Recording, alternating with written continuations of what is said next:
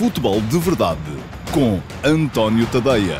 Olá, muito bom dia. Agora sim, parece que é mesmo a sério. Tivemos aqui uma espécie de falsa partida, isto só para quem está a acompanhar em direto, como é evidente, porque quem está a ver o. quem está a ouvir o. Um, o podcast, ou quem está a ver em diferido, naturalmente vai ser privado deste, deste momento.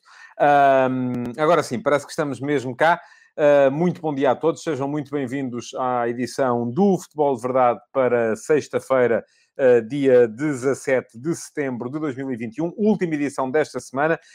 hoje com alguns temas, além daqueles que estão uh, identificados como sendo temas de ordem do dia, e por isso mesmo vou começar a atacá-los já de súbito, sendo que lá mais para a frente vou falar-vos aqui um bocadinho daquilo que foi o jogo do Sporting Clube Braga ontem em Belgrado contra o Estrela Vermelha. Acabou por correr pior do que eu estava à espera, confesso, não estava à espera de ver o Sporting Clube Braga perder. Também é verdade que a derrota acabou por surgir no seguimento de dois um, erros individuais uh, perto do final do jogo e que o Sporting Clube Braga fez o suficiente para justificar outro resultado, mas, enfim, elas contam lá dentro, como se dizia quando eu jogava a bola na rua, e portanto um, assim sendo, o Braga perdeu mesmo e uh, parte atrás.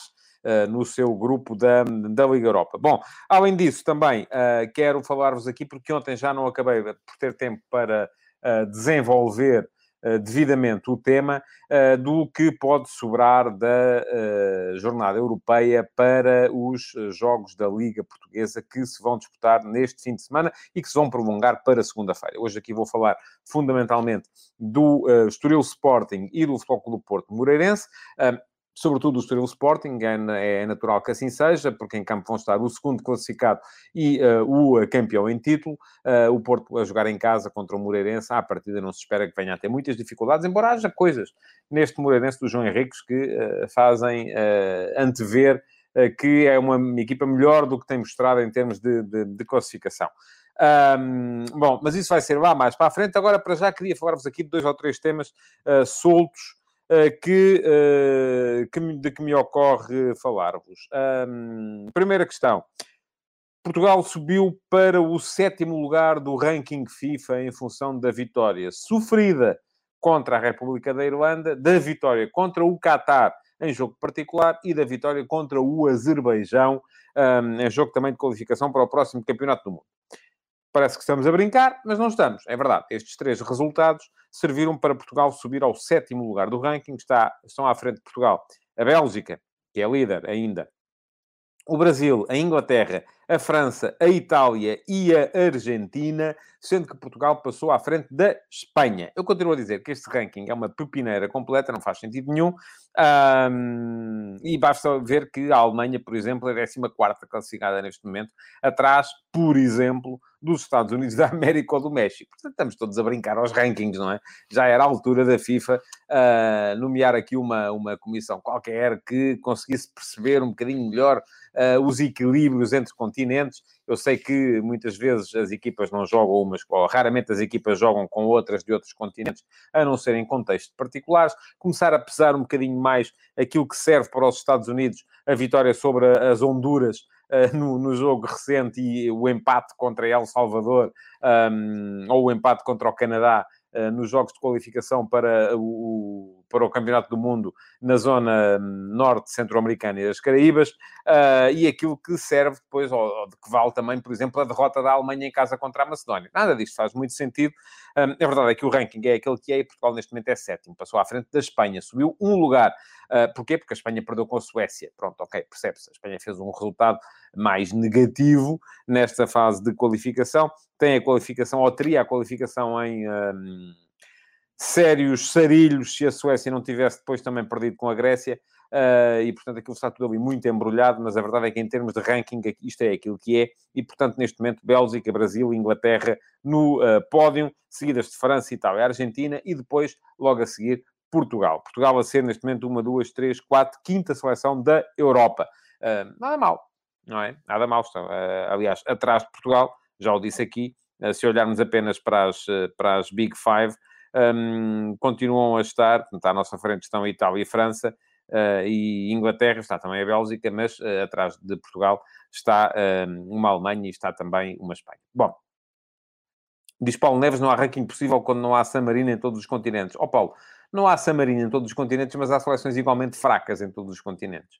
Eu não estou convencido que a equipa de San Marino seja mais forte que a equipa, sei lá, vou, vou aqui inventar, que é a seleção de Curaçao ou de, uh, das Ilhas Virgens uh, Britânicas uh, ou do Vanuatu. portanto, em todo o lado existe este tipo de, de, de situações. Diz-me o João Dias que o ranking da FIFA, tal como a regra do gol que pôs o gol ao Porto, é mais uma coisa estúpida. Precisava de uma revisão urgente, é muito enganador. Eu não diria estúpido, eu diria só, enfim, estúpido é uma palavra se calhar muito forte. Eu gosto mais de dizer idiota. Mas, enfim, acaba por ser a mesma coisa. Mas, mas de facto urge que a FIFA comece a pensar nisto à séria. Eu tenho algumas ideias sobre o tema, se, se, se me quiserem ligar, estejam à, estejam à vontade. Bom, no uh, ranking da UEFA de clubes, uh, em contrapartida, descemos, descemos um lugar. E isto foi uh, em virtude daquilo que foi uma, uma semana em que houve um bom resultado. O resultado do Porto fora com o Atlético de Madrid. Um resultado que pode ser visto até como ligeiramente positivo, que foi o empate do Benfica um, fora de casa com o Dinamo de Kiev.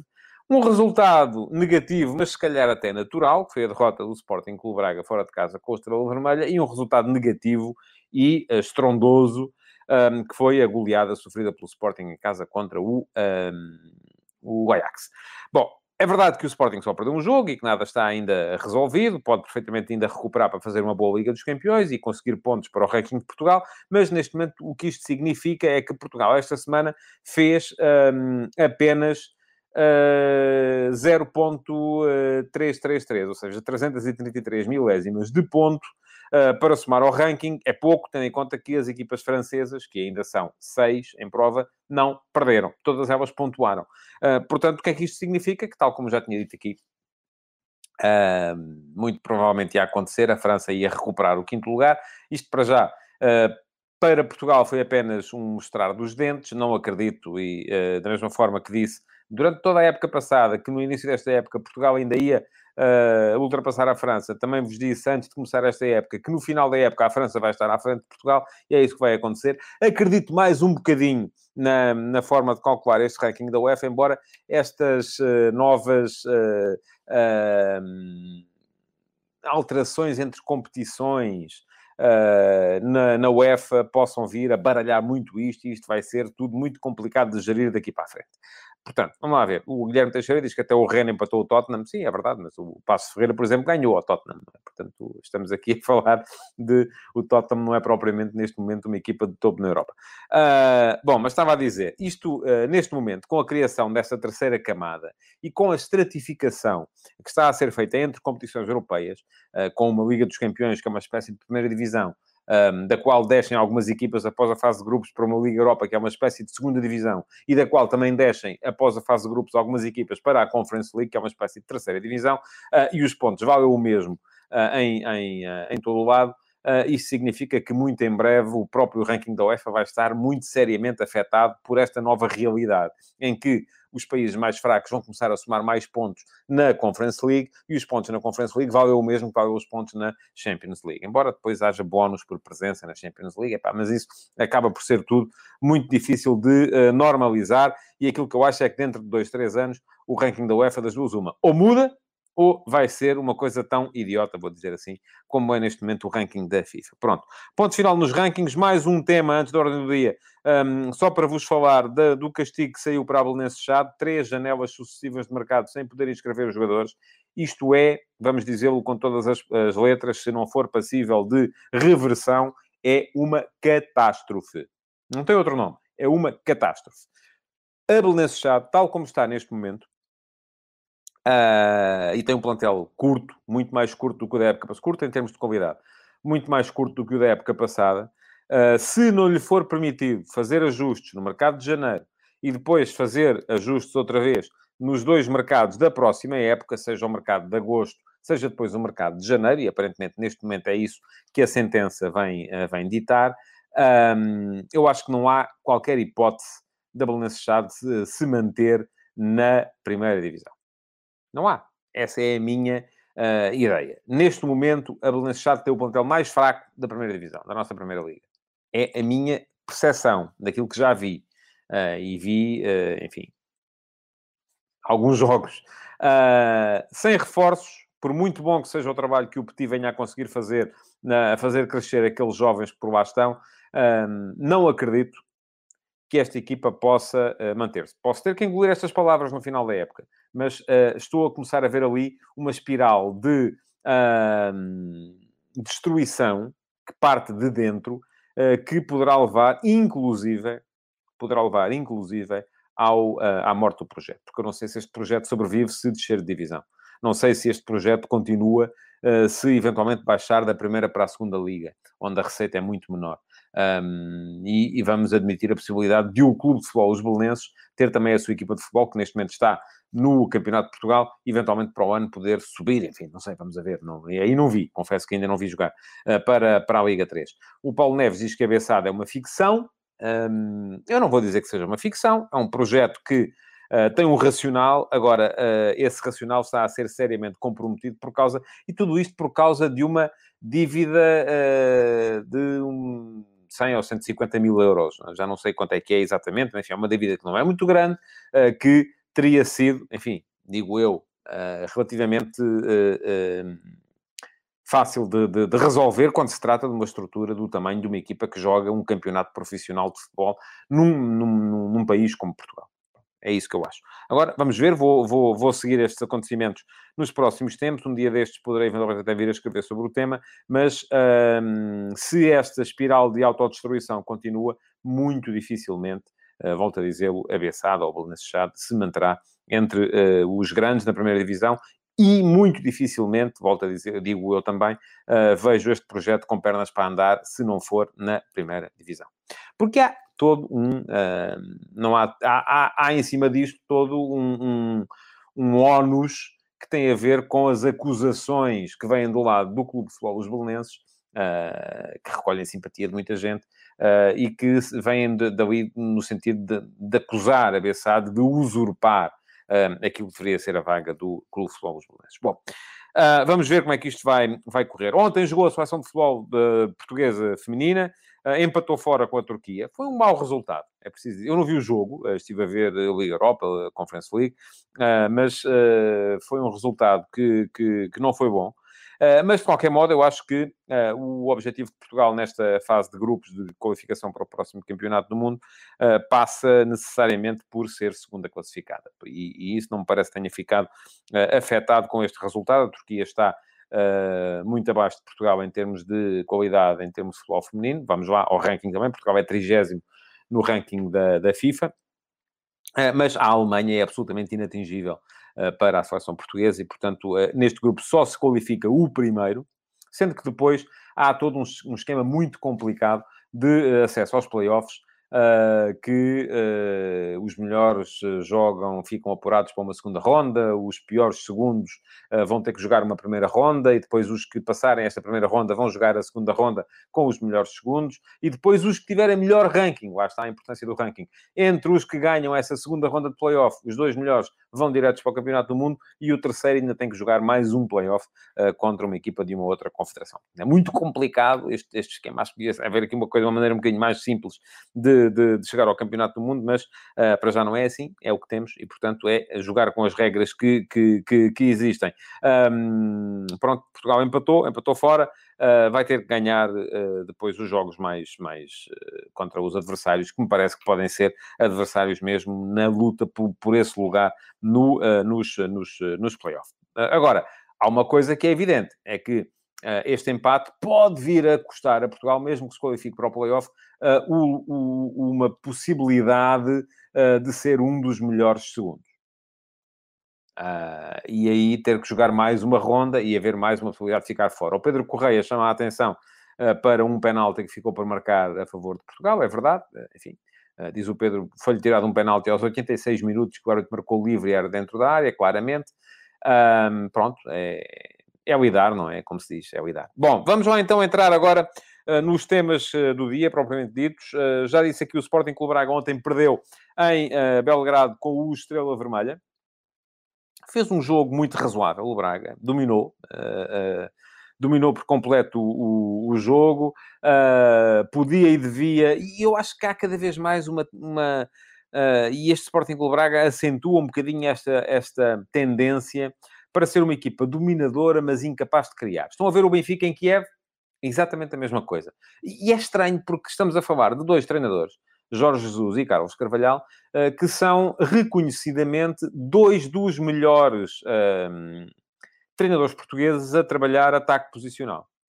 No entanto, aquilo que se vê, aquilo que se viu do Benfica em Kiev uh, e aquilo que se viu agora do Sporting Clube Braga em Belgrado uh, foi uh, uma incapacidade gritante. Não é para finalizar, é para criar. Porque também, se formos a ver, o Braga também não teve teve, uh, esteve por cima do jogo, contra um Estrela Vermelha que foi sempre muito defensivo, mas já se sabia que ia ser assim. É assim que jogam as equipas sérvias de clubes, é assim que elas jogam no seu próprio uh, campeonato, quando se defrontam uma com a outra, as duas que contam. Eventualmente podemos contar o Voivodina no Sad também, mas basicamente quem conta ali são o Estrela Vermelha e o Partizan. Um, e, portanto, era isso que se esperava. O Correr é fixe, diz que o Braga lhe rebentou o Totobola. Olha, paciência. acontece, acontece aos melhores.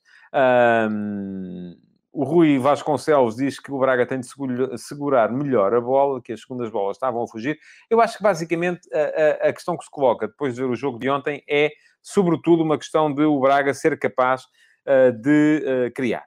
E é isso que está a faltar.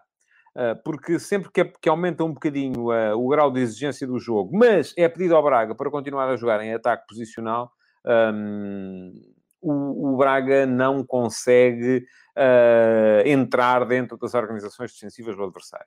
Tem aparentemente tudo uh, aquilo de que, de que precisa. Tem uh, na frente jogadores um, coletivos que podem permitir a ligação do jogo, como o Bel Ruiz, como o Ricardo Horta. Uh, tem ao mesmo tempo gente como o Galeno que dá a largura necessária e dá a profundidade necessária também. Uh, mas a verdade é que a coisa não está ali a funcionar nesse ponto de vista. O que é que acontece? como o Braga não, uh, não se adiantou no marcador, e teve, é verdade, ao mesmo tempo sorte e depois azar uh, na forma como o Lucas Mineiro mete uma bola na, na barra, ainda com 0 a 0. Um, mas uh, foi, o, foi o Estrela Vermelha quem chegou. O Estrela Vermelha marca dois golos, ambos de bola parada. No primeiro é gritante a, a passividade do Almusrati, que permite o, a finalização uh, do, do jogador de Estrela Vermelha, que faz, o, faz um 1 a 0. Depois há uma boa reação e há o golo do Galeno num remate de, de, de, de fora da área, uh, mas uh, aquilo que, que depois vê perto do final, já o empate, enfim, seria o mal menor, é que o Tormena comete também um erro desnecessário, uma grande penalidade bem assinalada, mas desnecessária, que permitiu ao Estrela Vermelha, já em cima quase do apito final, fazer o uh, 2 a 1. Diz o Manuel Ferreira, às vezes penso o que vai na cabeça dos jogadores para fazer aquilo, uh, penalti como o do Tormena, inadmissível a este nível, sim, é verdade. Uh, enfim, não é tanto o que vai. Aquilo é tudo muito rápido, não é? Uh, mas, de facto, eu acho que é preciso conter um bocadinho melhor e ter um bocadinho mais de percepção do espaço que o corpo ocupa. Bom, hoje de manhã escrevi no meu site, no antoniotadeia.com, sobre aquilo que é a, a, chegada de jogadores jovens às formações principais dos nossos clubes, tinha ficado com isto uh, na, na, na, aqui na parte de trás da, da, da, cabeça. Vi os jogos das equipas portuguesas na UEFA Youth League e Portugal tem uma tradição recente uh, nesta competição, porque esteve em três das últimas quatro finais, duas vezes o Benfica, perdeu, uma com o Salzburgo e outra com o Real Madrid, uma vez o Flóculo do Porto, ganhou ao Chelsea. Uh, portanto, há aqui uma tradição uh, a defender por parte de Portugal e a ver os, os, jogos das equipas portuguesas. Pronto, há ali jogadores que podem vir a ser e tal, mas fiquei ao mesmo tempo feliz, esperançoso mas um bocadinho, como é que lhe de chamar, uh, incrédulo, uh, com a quantidade de elogios que ia ouvindo, porque os jogos na Eleven têm esta vantagem, eu acho que é uma vantagem, Uh, o facto de haver uma, uma hashtag que permite, tal como aqui, aliás, eu se não achasse que era uma vantagem, não abria este espaço à vossa, à vossa participação. Os jogos da Eleven têm sempre uma hashtag onde as pessoas que estão a ver podem um, comentar e depois os comentários são lidos em direto pelo, pelo, pelo comentador. Um, bom, o que é que acontece? Uh, aquilo foi, era, era, só comentários a dizer que o fulano A uh, é um craque do outro mundo, que o fulano B não está, não tarda, está na equipa principal, que o fulano C já devia ter oportunidades, que o fulano D, enfim. Isto que diz o Paulo Neves é verdade. Os jovens não são todos de top, nem todos têm de chegar às equipas A, e é bom que se perceba que mesmo na elite das elites, e aqui estamos a falar disso, da elite das elites, estamos a falar das melhores equipas portuguesas de sub-19, e sendo Portugal um país que tem uma tradição uh, de ser forte nesta competição, um, portanto, estamos a falar da elite das elites, mas mesmo ali não é fácil chegar à equipa A, e mais do que isso, chegar lá e impor-se. Se formos a ver, no uh, do Porto, campeão da Europa, em 2019, vai fazer, uh, portanto, já lá vão dois anos e meio, já fez dois anos. Um, os 17 jogadores que jogaram os quatro últimos jogos, entre oitavos de final, quartos de final, meias finais e final, só oito já jogaram pela equipa principal. Enfim, ainda assim, é cerca de metade. Nada mal, não é? Só que destes oito, um, muitos deles estão ainda em espera. E eu diria que destes oito, uh, os únicos que já se afirmaram, ou que estão neste momento a afirmar-se verdadeiramente, foram o Diogo Costa, guarda-redes, 31 jogos pelo Flóculo Porto, e o João Mário, apesar do João Mário ter feito apenas 28 jogos, mas tem sido titular nesta época. De resto, Fábio Silva foi vendido, e, vendido por um preço estratosférico. Uh, o Vitinho e o Fábio Vieira um, continuam em espera. O Diogo uh, Leite já foi emprestado. O Tomás Esteves continua em espera. Uh, o um, Romário Baró foi emprestado. Um, e, portanto, estamos aqui a falar de uh, gente que está ainda à espera, dois anos e meio depois, para entrar no, com mais regularidade nas escolhas do Sérgio Conceição. Eu já disse aqui que acho que o Porto este ano é das equipas que tem mais capacidade, que tem mais uh, margem de crescimento na nossa liga, Uh, o, o, Paulo Neves diz que os nossos clubes não defendem os jogadores portugueses, vejam quantos estrangeiros nas equipas sub-19 e B. Neste caso, nem sequer é verdade, oh, oh, porque nestes 17 jogadores, uh, Paulo, uh, eu creio que há, deixe-me cá ver, por acaso não fiz essas contas, mas havia o Neken, que neste momento já está no Oyoko de Helsínquia, havia o Angel Torres, que está no Alverca, Uh, e havia o Diaé que continua no Futebol Clube Porto B. Portanto, em 17 havia três estrangeiros. Não me parece que seja esse o caso. Se formos à equipa do Benfica que esteve na final do ano passado, uh, na, na, final do ano, sim, do ano passado, 19-20, um, temos 22 jogadores utilizados nestes últimos quatro jogos, portanto são mais, e uh, se formos a ver estrangeiros, Jeremy Sarmiento, que está no Brighton já, Uh, pá, pá, pá, enfim, temos estes casos do Maranhão Baló e do Ronaldo Camará, mas eu julgo que eles são, são portugueses. Uh, e de resto o Morato, que está a jogar na equipa principal do Benfica, e o Cocubo, o guarda-redes, que está no Benfica B. Portanto, não havia assim tantos estrangeiros, não me parece que seja por aí. Agora, eu estava a dizer, antes de interromper o meu raciocínio, que acho que o Porto uh, é uh, a equipa que tem mais margem de crescimento neste campeonato, porque tem ali muita gente que, se aparecer, tem qualidade. Agora, é preciso temperar este aparecimento. Eu, de facto, já critiquei o Sérgio Conceição por, no meu ponto de vista, estar a, a, retardar um bocadinho a afirmação de alguns destes jogadores que podiam dar à equipa do Porto Valências diferentes, mas se formos olhar, por exemplo, o Chelsea esteve em duas finais nas últimas quatro, também tal como esteve o Benfica. Mas nesta final que perdeu com o Porto, só quatro jogadores é que chegaram à equipa principal. E na final do ano anterior, em 17-18, só esteve um jogador, enfim, estiveram dois, se contarmos o Hudson Odoi também, mas o Hudson Odoi não esteve na final da Champions. Só esteve um jogador que, entretanto, esteve na final da Champions, uh, pelo Chelsea, na, da Champions mesmo, a série de séniores, que foi o Rhys James. Uh, portanto, não há uh, uma... Hum, eu acho que a entrada dos miúdos nas equipas principais, e foi isso que eu tentei explicar, tem muito a ver com a, a, a necessidade, e, e, se é necessário eles entrarem, a coisa não está bem. Das duas, uma. Ou são craques do outro mundo, e apesar de todas as hashtags e comentários e tudo, e o 30 por uma linha, em cada equipa destas, se aparecer um fora de série, é extraordinário. Não aparecem dois nem três. E só os fora de série é que agarram e pegam destaca. Por exemplo, nesta equipa do Porto, foi campeão da Europa em 2018-19, ninguém pegou destaca ainda. O jogador que tem mais jogos na equipa principal, ainda assim, é o Diogo Leite, fez 51 e já está emprestado ao Braga, com opção de compra. Uh, portanto, é um jogador que o Porto, no qual o Porto acredita só até certo ponto. Um, na equipa do Benfica, que perdeu a final de 2019-20, Uh, quem tem mais jogos na, na, equipa principal é o Nuno Tavares, que já foi vendido, fez 41 jogos, e entretanto já saiu por 8 milhões de euros para o Arsenal. Uh, e de resto, só há um, dois, três, quatro, cinco jogadores que já jogaram pelo Benfica, pela equipa principal. O João Ferreira, que está emprestado ao Vitória. O Morato, que neste momento está uh, como primeira alternativa aos centrais. O Tiago Dantas, emprestado ao Tondela. O Gonçalo Ramos, que tem andado por lá no banco e por aí afora. E o Nuno Tavares, que já foi vendido ao Arsenal. Agora, o Benfica tem ainda quase toda esta gente uh, sob controle na sua equipa B. E isto pode fazer pronunciar que dentro em breve poderão lá chegar. Agora lá está, mais uma vez, com calma. Uh, porque aquilo que se passou no Sporting e uh, eu falei também no texto, e quem quiser é dar lá um salto para ler, nos jogadores do Sporting que uh, estiveram na última vez que o Sporting esteve na UEFA Youth League, foi em 17-18, um, e foram jogadores que, entretanto, chegaram à equipa principal.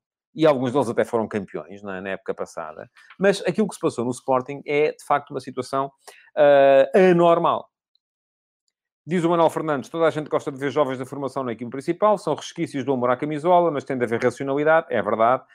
Porque se eles encontram espaço para entrar, é porque aquilo, quem lá estava a ocupar esse espaço era muito fraco. E isto está agora a notar-se, por exemplo, no Sporting, quando uh, ah, um, o Paulo Ribeiro está a descrever a febre do Seixal e que chegaram à conclusão que não funciona. Ouça, oh, Paulo, eu não, não, não tenho febre há muitos anos, portanto, não, não, não, não vou sequer entrar por aí. Uh, estava a dizer que o Sporting está agora a perceber que esta aposta na juventude, que é uma necessidade, e o próprio Rubem Amorim já disse, já viram as contas do Sporting? É verdade que sim. Uh, o Rui Lima pergunta se o Rubem Amorim vai continuar a apostar em jovens. Uh, eu acho que vai apostar naqueles que lá tem, mas também não, quer dizer, não há de haver muitos mais, não é? Porque eu sempre que vejo, é verdade que correu bem, o Sporting foi campeão, Agora chega só à Liga dos Campeões e percebe-se que, afinal de contas, há ali algumas limitações e que devia haver mais gente. E se calhar gente mais experiente.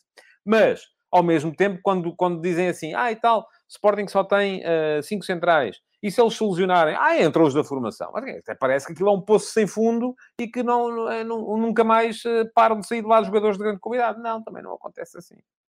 E, portanto, é preciso temperar esta, este entusiasmo juvenil pela next big thing, porque nem sempre isso acontece. Bom, já não tenho muito tempo ainda eh, são três minutos que eu vou esticar para cinco ou seis para falar dos jogos do próximo fim de semana e vou acabar por não falar daquilo que queria, mas isto, as conversas são como as cerejas e vão, uh, vão, uh, vão, vão, vão, vão se sucedendo. Bom, o Porto uh, vai jogar com o Moreirense no rescaldo desse empate que foi bom conseguido fora de casa contra o Atlético de Madrid. Não antevejo grandes dificuldades na recepção do Foco do Porto ao Moreirense. O Porto em casa contra equipas mais fracas tem estado implacável esta época, sem ter que fazer grandes jogos, é verdade.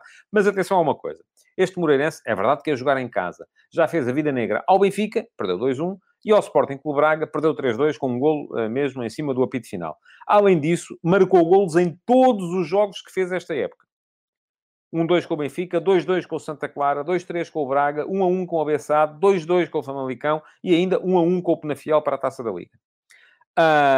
Portanto, o João Henriques tem, uma, tem uma, um histórico de criar, às vezes, alguns problemas às equipas do, do Sérgio Conceição, uh, mas uh, eu acho que o Porto não vai ter grandes problemas, mas é preciso ter uh, a noção de que este Moreirense, enfim, é mais forte do que aquilo que mostra a classificação que ocupa neste momento.